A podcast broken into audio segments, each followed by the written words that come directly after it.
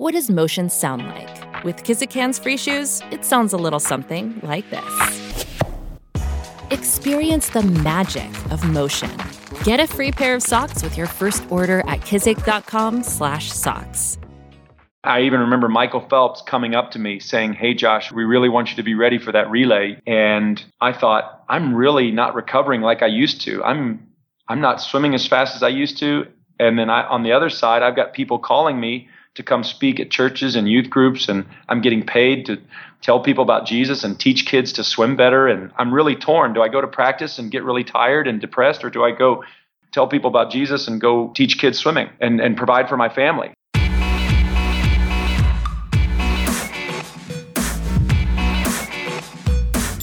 I'm Morgan Lee, and you are listening to Quick to Listen. I'm an assistant editor here at Christianity Today, and today I am joined by senior editor of Christianity Today, Ted Olson.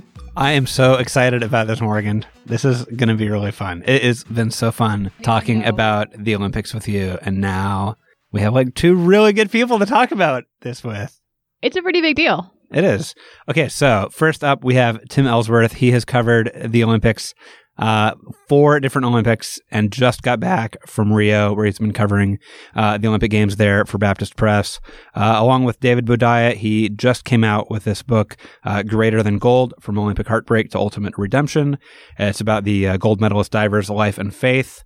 Um, he is also uh, at uh, Union University, where he uh, directs communications uh, in Jackson, Tennessee.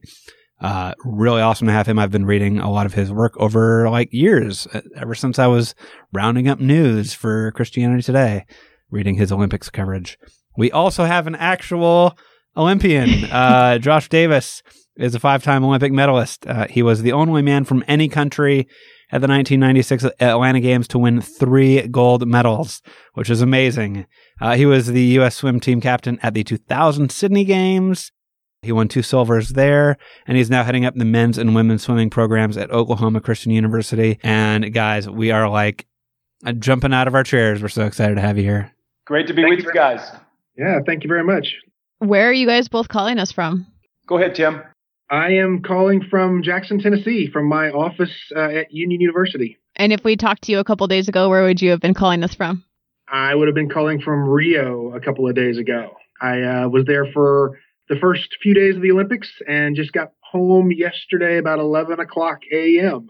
Nice. Any like opening remarks about how Rio is as a city? Rio was great. Uh, it's my first time to be there. Uh, it was an interesting uh, city. It was, I think, in some ways, you know, it's it's easy to compare it to other cities that you've been to with Olympics. You know, London and Beijing.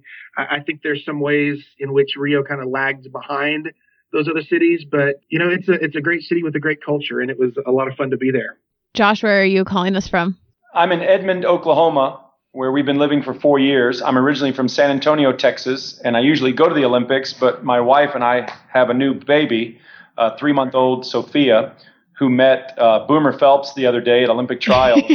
Nice. they were born a week apart, so we're hoping that Boomer Phelps and little Sophia Davis can be buddies someday.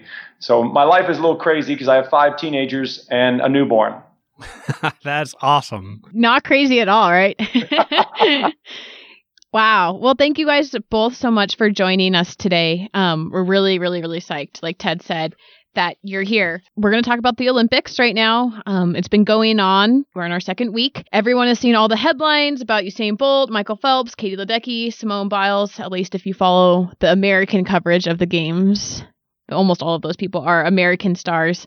Um, and we've also gotten a chance to get a little know about Brazil a little bit more um, and see some of their really fun celebrations, whether it was them defeating the Americans in beach volleyball earlier this week or winning medals in gymnastics, which is probably one of my favorite celebrations of the entire games. Was watching their men win silver and bronze on floor exercise earlier this week. Before we get in with our gut check and our in-depth discussion at the Olympics, I just want to let everyone know, all of our listeners know, that Quick to Listen is made possible by subscribers of Christianity Today magazine. So thank you all who subscribe to us and subscribe to this podcast. Our magazine offers redemptive and honest coverage of people, events, and ideas shaping the church and culture, and that includes the Olympics. I actually wrote a piece about the Olympics a couple weeks ago. As a subscriber to our publication, you are going to get 10 award winning print issues, and you'll get access to all of our archives on the site um, and to all of our articles that are online. So,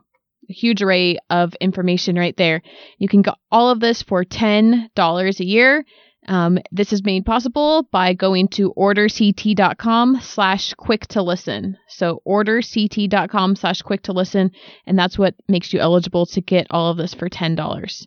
So let's do our gut check. The gut check that I want everyone to do this week is to go back to a race from earlier this week where we had Allyson Felix, who is one of the most decorated Olympians out there. She's a track and field star, and she had won the 400 and the 200 meters in London, and she was trying to do the same here in the Rio Olympics. She did not qualify for the 200 meters um, in the Olympic trials, so she only had the 400 meter race. And for those of you that did not watch, the race was incredibly intense, and Allyson Felix was there at the finish line. And as she was about to cross the finish line, Shaunae Miller, who had been leading for most of the race, dove across the finish line at the last second. It's an incredible moment. Everyone should go watch that. But some people had issues with this diving thing. So, does anyone want to tell me how they felt about that if they had a chance to watch that, which I think everyone did? Josh, let's let the Olympian go first. Yeah, well, I've been a big fan of Allyson Felix for eight years now. She was in a, a, little book I put together of Christian Olympians, and she was one of the most delightful to interview. And that was in 2007 that I interviewed her, and the depth of her faith and the genuineness of of her was was quite impressive. And now to see her dominance on the world level uh, these last, you know, 08, 2012, and now 2016 is truly amazing. And obviously, she had her heart set on getting that gold. Everything was pointed towards that to repeat as gold medalist. But she's overcome several injuries this year. She's overcome several deaths in the family, and just within the last couple of months. And so, I think for her to get that silver was huge. And obviously, she was heartbroken and I was pleased that this morning on the interviews, she was smiling again. She was, you know, you could sense that she's praising God despite her disappointment. But I have a feeling she was pretty heartbroken and needed to mourn last night because the death of a dream is like the death of a loved one. It, you got to mourn, you got to grieve, you got to get it out. And I, I have a feeling she did that with family last night and is now her, her usual cheery, grateful self. But uh, what a great career she's had. I guess my gut check was I was intensely aware of the effect of being an American or just being the same nationality as one of the competitors is. like yeah, watching that, I said, I feel the way I feel about this because we're from the same country, and I'm rooting for Team USA. And I'm sure if I had been, you know, uh, from the Caribbean or even just maybe not from America and wanting to see America taken down a peg, then like my perspective would be totally, totally different on that race. And also, a little bit annoyed with all the commentary about oh just a silver like you know um, silver's silver's pretty pretty awesome all right tim I don't have a problem with it. I mean, she didn't do anything against the rules. The goal is to get across the finish line first. If if that's what you have to do in order to to win the race, then so be it. I, I, it stinks for Allyson Felix. I was rooting for her.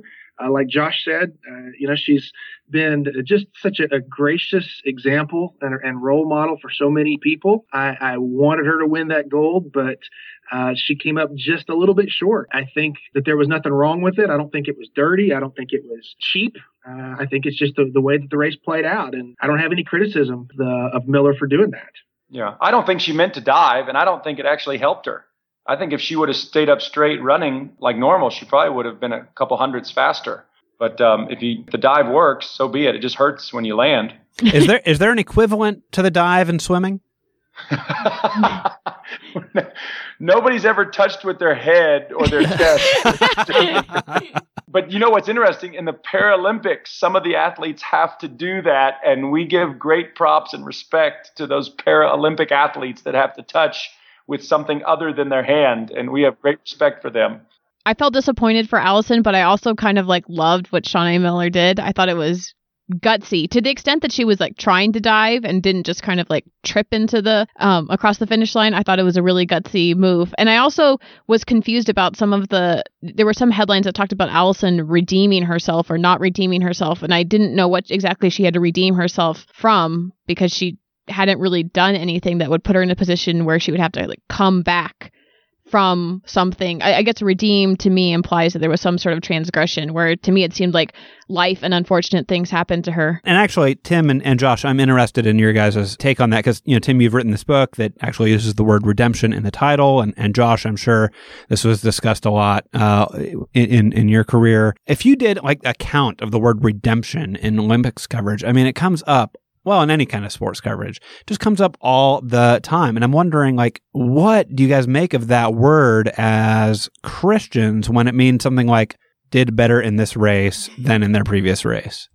Well, I think in Allyson's case, you know, she might have had some off years at the world championship level and wanted to kind of shine one last time at the Olympic level, which in a in a way that's kind of some redemption that she's still deserving of, you know, winning a gold medal. But um, obviously, for her personal life, I, she's pretty spotless and doesn't necessarily need. I don't think she needs to use the word redemption, but I will say on Michael Phelps' behalf, he's gone through some very dark times the last several years, and his turnaround, what he's gone through emotionally, spiritually, personally, morally, has been I'd care, care, categorize that as redemption. I think the same thing, you know, with uh, with David Boudia uh, you know, I, I can really only speak from from that perspective of, of working with him on this book for the past several months. But uh, his story is one of uh, absolute redemption, and it not has nothing to do with how he fared in the Olympics. Uh, it has everything to do with the fact that he was a, a sinner. He was lost. Uh, his life was was hopeless. He was in tremendous anguish and despair over the state of his soul. And the Lord reached down and rescued him from that pit and from the depths of those despair of that despair and gave him new life in Christ. And so and he has that regardless of how he, you know, whether he won a gold medal at the Olympics or not. And that's something, you know, as the title of the book, greater than gold. Uh, that's exactly what it is for him. And so that's what his redemption is, you know, redemption and new life in, in Christ, regardless of, uh, of his performance in the Olympics. There is, you know, a narrative that I, I do keep kind of encountering, and I don't know if it's particularly true in kind of Christian media narratives or if this is more broadly applicable. This idea that, you know, someone wins gold and then after that they kind of have a crisis or at least a, a soul searching moment or or kind of a letdown. Uh, Josh, as you know, someone who's had you know three gold medals, I am curious. You know, is is that a fairly common uh, thing to have like post Olympic letdown? Um, I think everybody experiences it to varying degrees, but there is a, a letdown. You know, when you come off a church retreat or a church camp or a summer project or a mission trip and you come back to the regular world and you're like, oh man, you know, you're kind of like leaving heaven um, leaving, a, leaving an emotional high. And so yeah. obviously the, the Olympic Village is a little bit like heaven. I mean, especially if you're winning medals and doing really well. For me, though, what, what relieved some of that letdown is I shared my gold medals with so many kids and so many groups and spoke to kids and was giving of myself and sharing it. And so I've been on the road for, you know, 16 years now passing around the gold medals, telling kids about Jesus, encouraging them in their in their sports and pursuing excellence and being strong of mind, body, spirit. You know, I just I love sharing that. So I never really had a big, big low, but even I had a little bit of one, but not not to the depths of some athletes go to. But I think some athletes come home with their gold medal and just kind of put it in the safety deposit box and just expect sponsors and people to start a calling. And sometimes that doesn't happen you really kind of have to go out and start giving of yourself and get ingrained in community and society in a, in a healthy way to avoid the letdown. David Boudia would agree with that too. That he, he went through a time of, of letdown after he won the gold medal after the 20 in the 2012 Olympics, uh, because even though he had become a believer and even though it, in 2012 he knew that a gold medal was not the pinnacle of his existence and, and, and not the, the most precious thing in his life, I think there was still a part of him that in winning that goal that he that he thought that that would would bring a sense of satisfaction to his life that he didn't have otherwise. And he gets back home and gets back into his routine, and you know, not, nothing has really changed that much.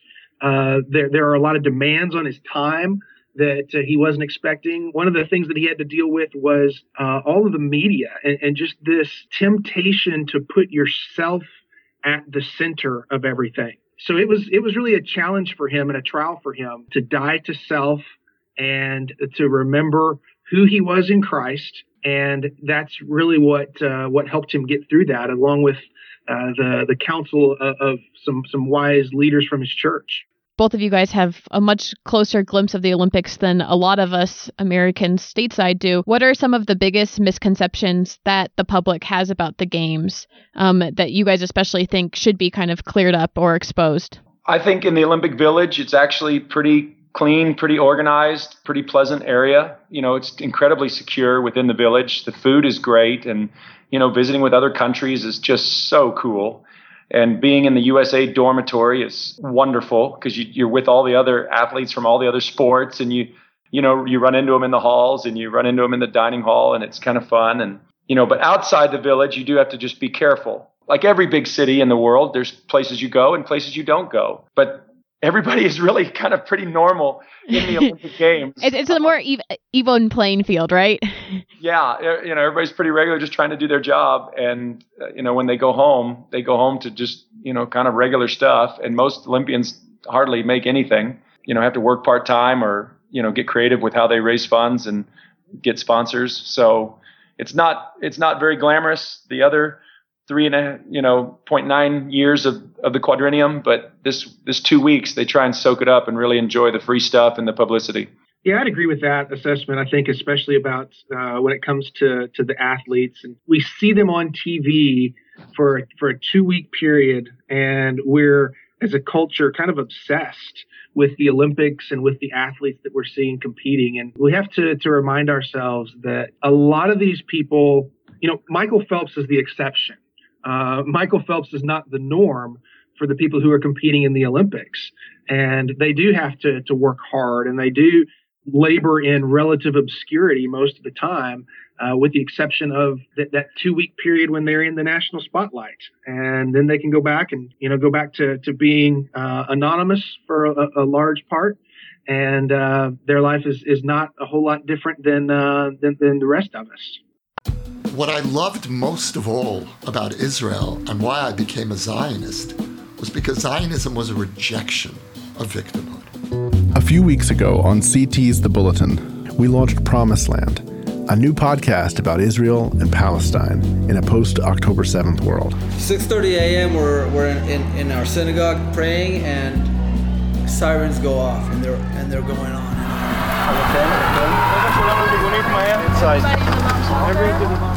Based on interviews and conversations captured on the ground in Israel last November, it's an exploration of the spiritual, political, and historical roots of the conflict. When there's a weak Israel, every Jew in the world is weak.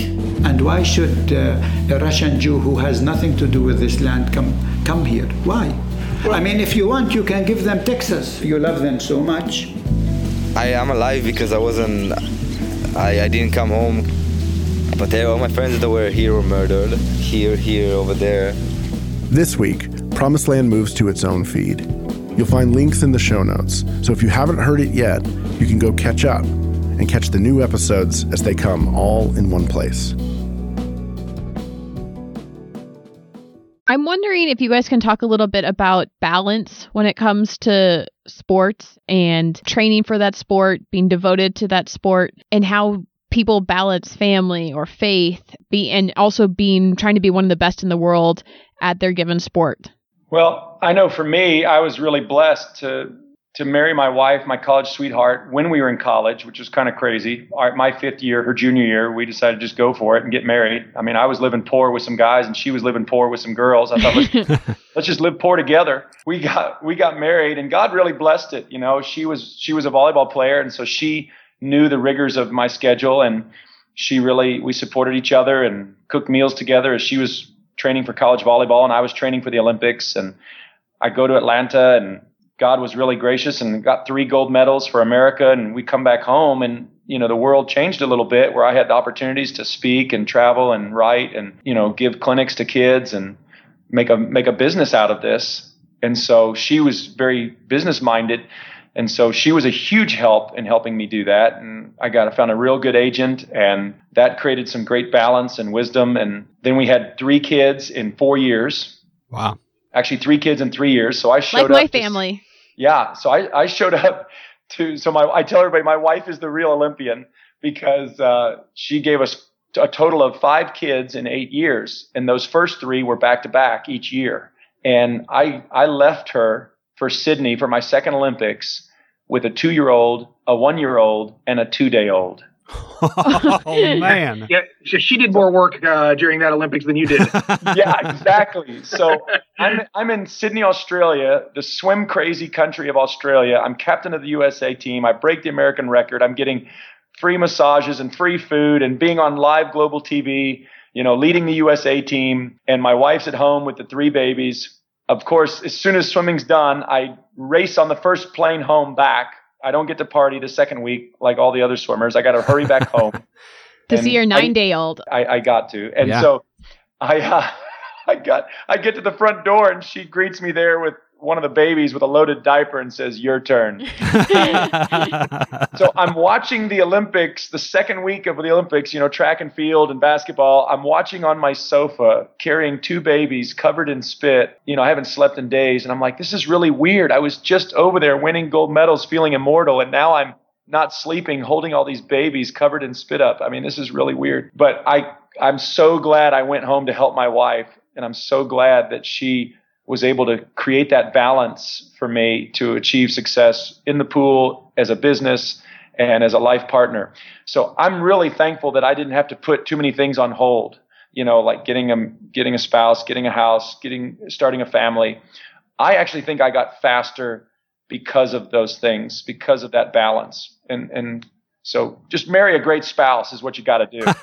Do you find that the challenge of you know how much time to devote to training or uh, the time to devote to this you know sport in general uh, versus the uh, time to devote to uh, to work um, and kind of the the post uh, the post Olympic life how do, how do those how do those interrelate? Um, are they are they similar challenges? Are they really different challenges? One being a season and one being kind of uh, the rest of your working life. Oh, absolutely. With the fourth and fifth kid coming pretty close after that, can I go? And my, I'm getting older. I'm now 32, getting ready for 2004 Athens Olympics.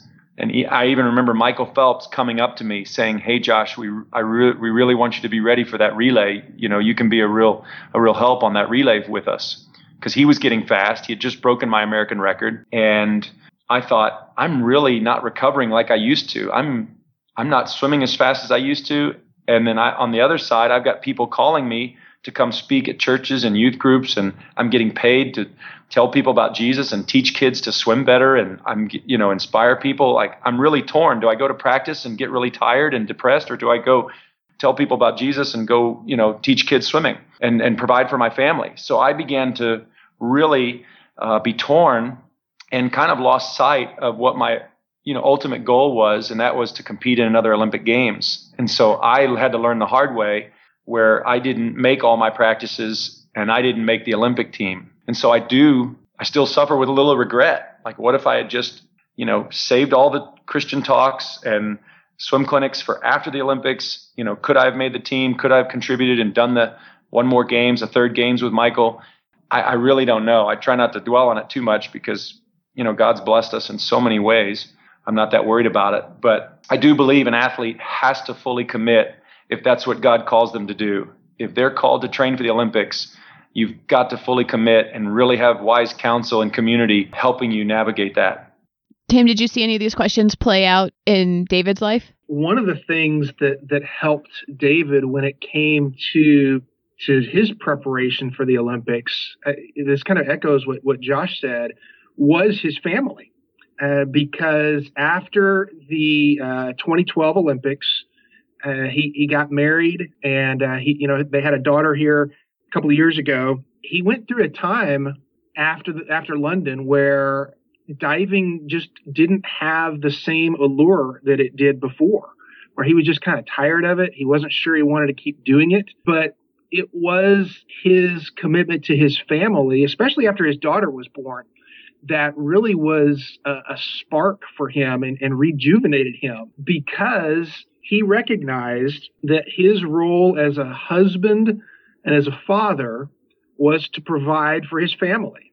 And he knew that diving and diving well was the best way for him to do that at this chapter in his life. And so that really kind of kind of sparked him to get back in the pool and uh, to, to keep working harder than he had before, just because he was motivated as a dad and as a husband uh, to provide for them. And so I, I, certainly think that that goes along uh, with his his Christian commitment and his understanding of what it means to be a godly husband and a godly dad. And and I, I think that goes right along with what Josh was saying. I think even Michael Phelps experienced a little daddy power this season, swimming kind of for his fiance and his kid.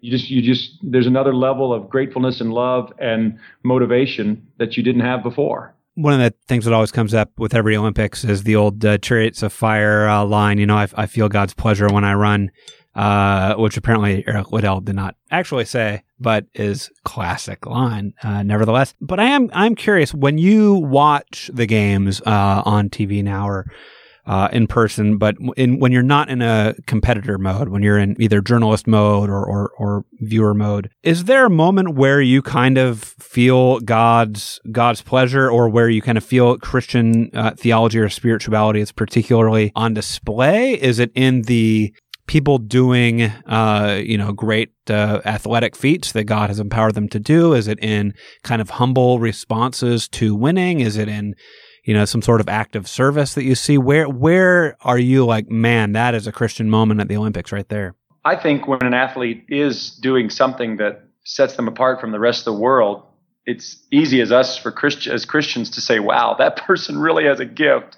Whether they acknowledge it or not, whether they understand who gave them that gift or not, it's easy for us to see. So that's that's fun for me from a Christian perspective. But I'm really most impressed though when I see the evidence of uh, a changed heart, when God has changed a selfish heart into a giving heart, a heart like His that loves unconditionally, even their fiercest rivals. Uh, to me, that is that is uh, divine and, and, and, a miracle too.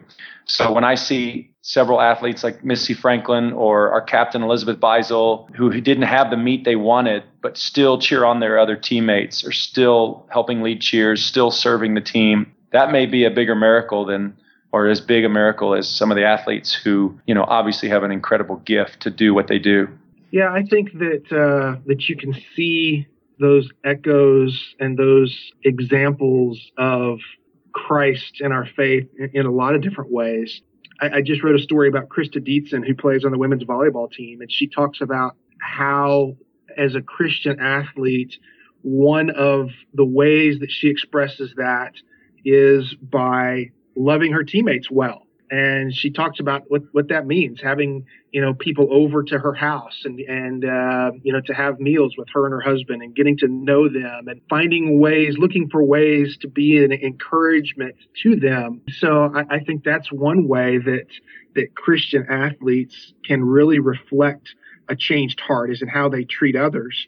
I, I, think we see an example of it even today in the the women's 5,000 meter race where you had this runner from New Zealand, Nikki Hamblin, who, who stumbled and fell. And uh, Abbey D'Agostino, you know, fell over her as well. And they were laying there on the track. And, and Abby, who I understand is is been involved in, in Fellowship of Christian Athletes at Dartmouth. I don't know a whole lot about her faith, but I've seen enough to know that, that she is involved in some Christian groups there. And, and she was hurting and she, and she helps Nikki get up and she encourages her and says, Hey, come on, we've got to we've got to finish this race. This is the Olympics. Let's keep going. You know, what a model, uh, an example of, of, service that comes from a, a heart that's been changed by the gospel rather than just wallowing in self pity and thinking, Oh, this really stinks that this happens to me you know, he or she takes the opportunity to, to turn a bad situation into something good.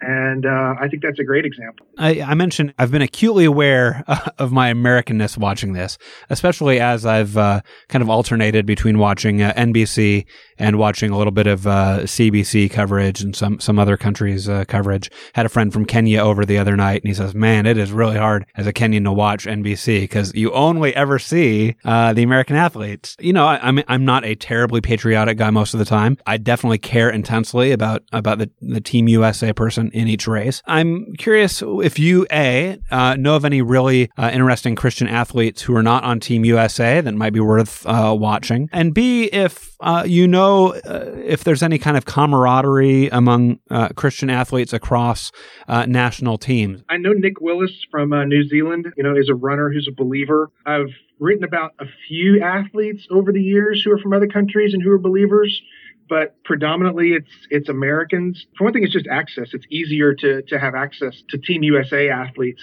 uh, for me than it is athletes from other countries, and so that's why it's it's not that I have anything against people from other countries.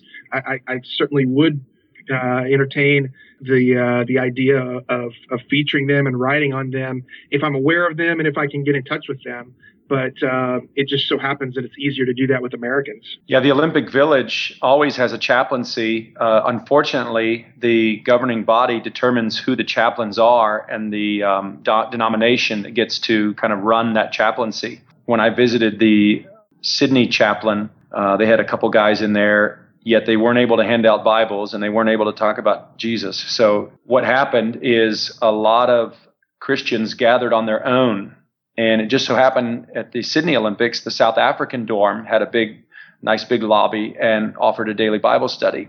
And there was about 50, 60 athletes from all from all different countries that would show up and sing some songs and talk about a verse and you know discuss and then pray for each other and then split and then go back out.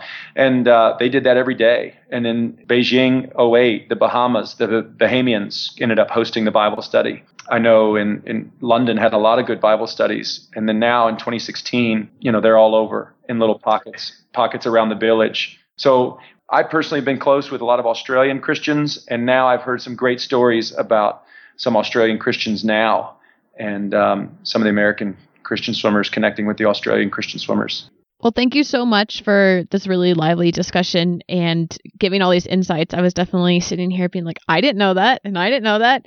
So great stuff, guys. Before we move on to the next segment, Precious Moments, I just want to let everyone know that you are welcome to give us feedback. We would love to have our segment, Slow to Speak, where we give shout outs to everyone who has thoughts about this. So if you have anything related to the Olympics that you want us to know, or that you're happy got pointed out, or you want to expand on, please do that. You can go on Twitter at CT Podcasts or on Facebook at facebook.com slash CT Podcasts, and you can leave that there. We're happy to read it aloud loud and to share it here on the podcast next week.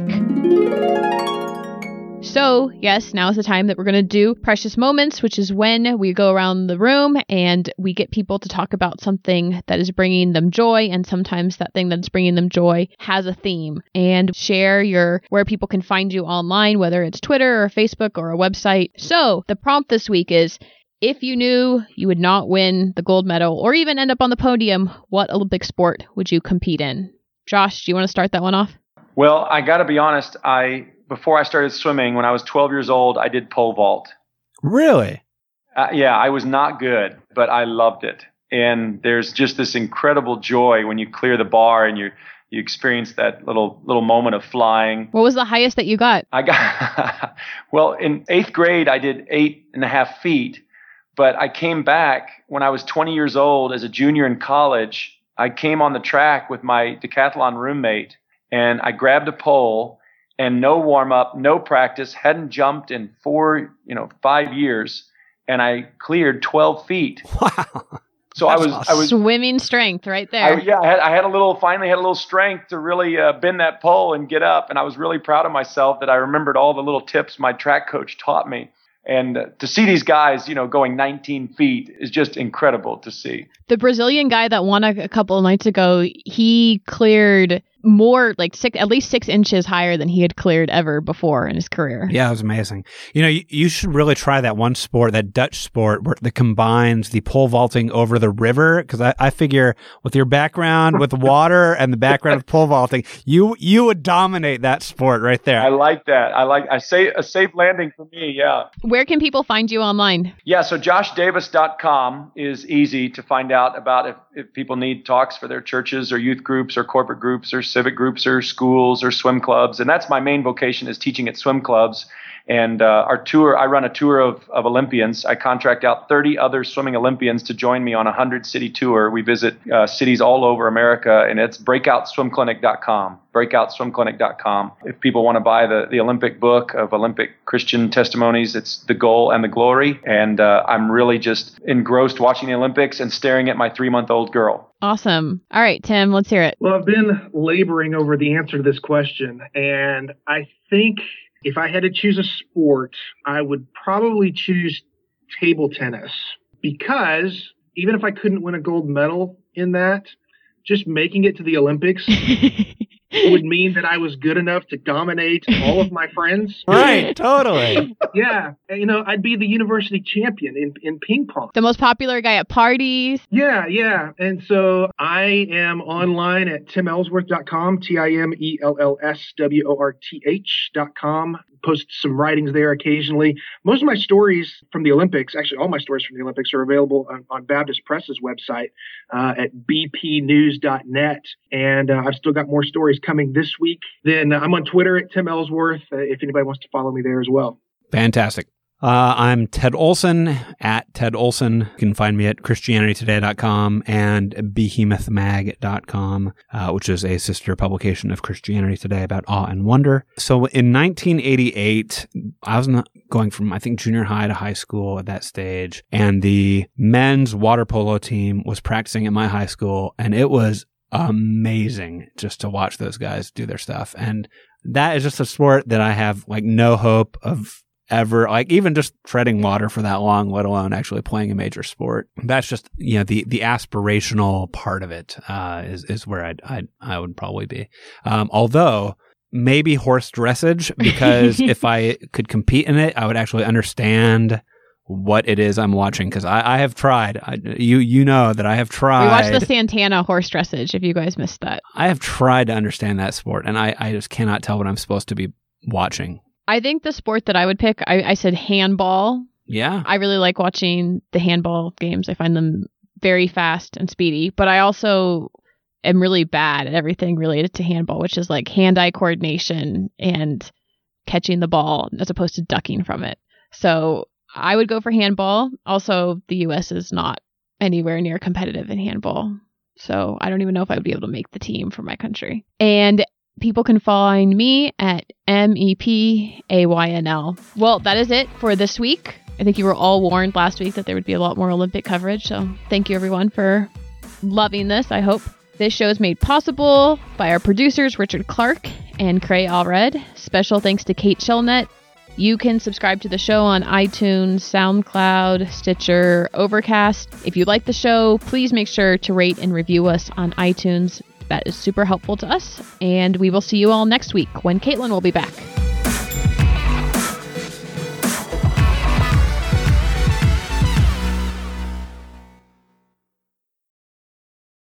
Every day, CT testifies to the reality that Jesus is alive transforming his world and bringing his kingdom to bear. Jesus transforms, CT equips.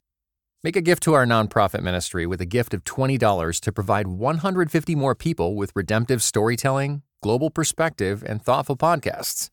Give now at morecT.com/equip.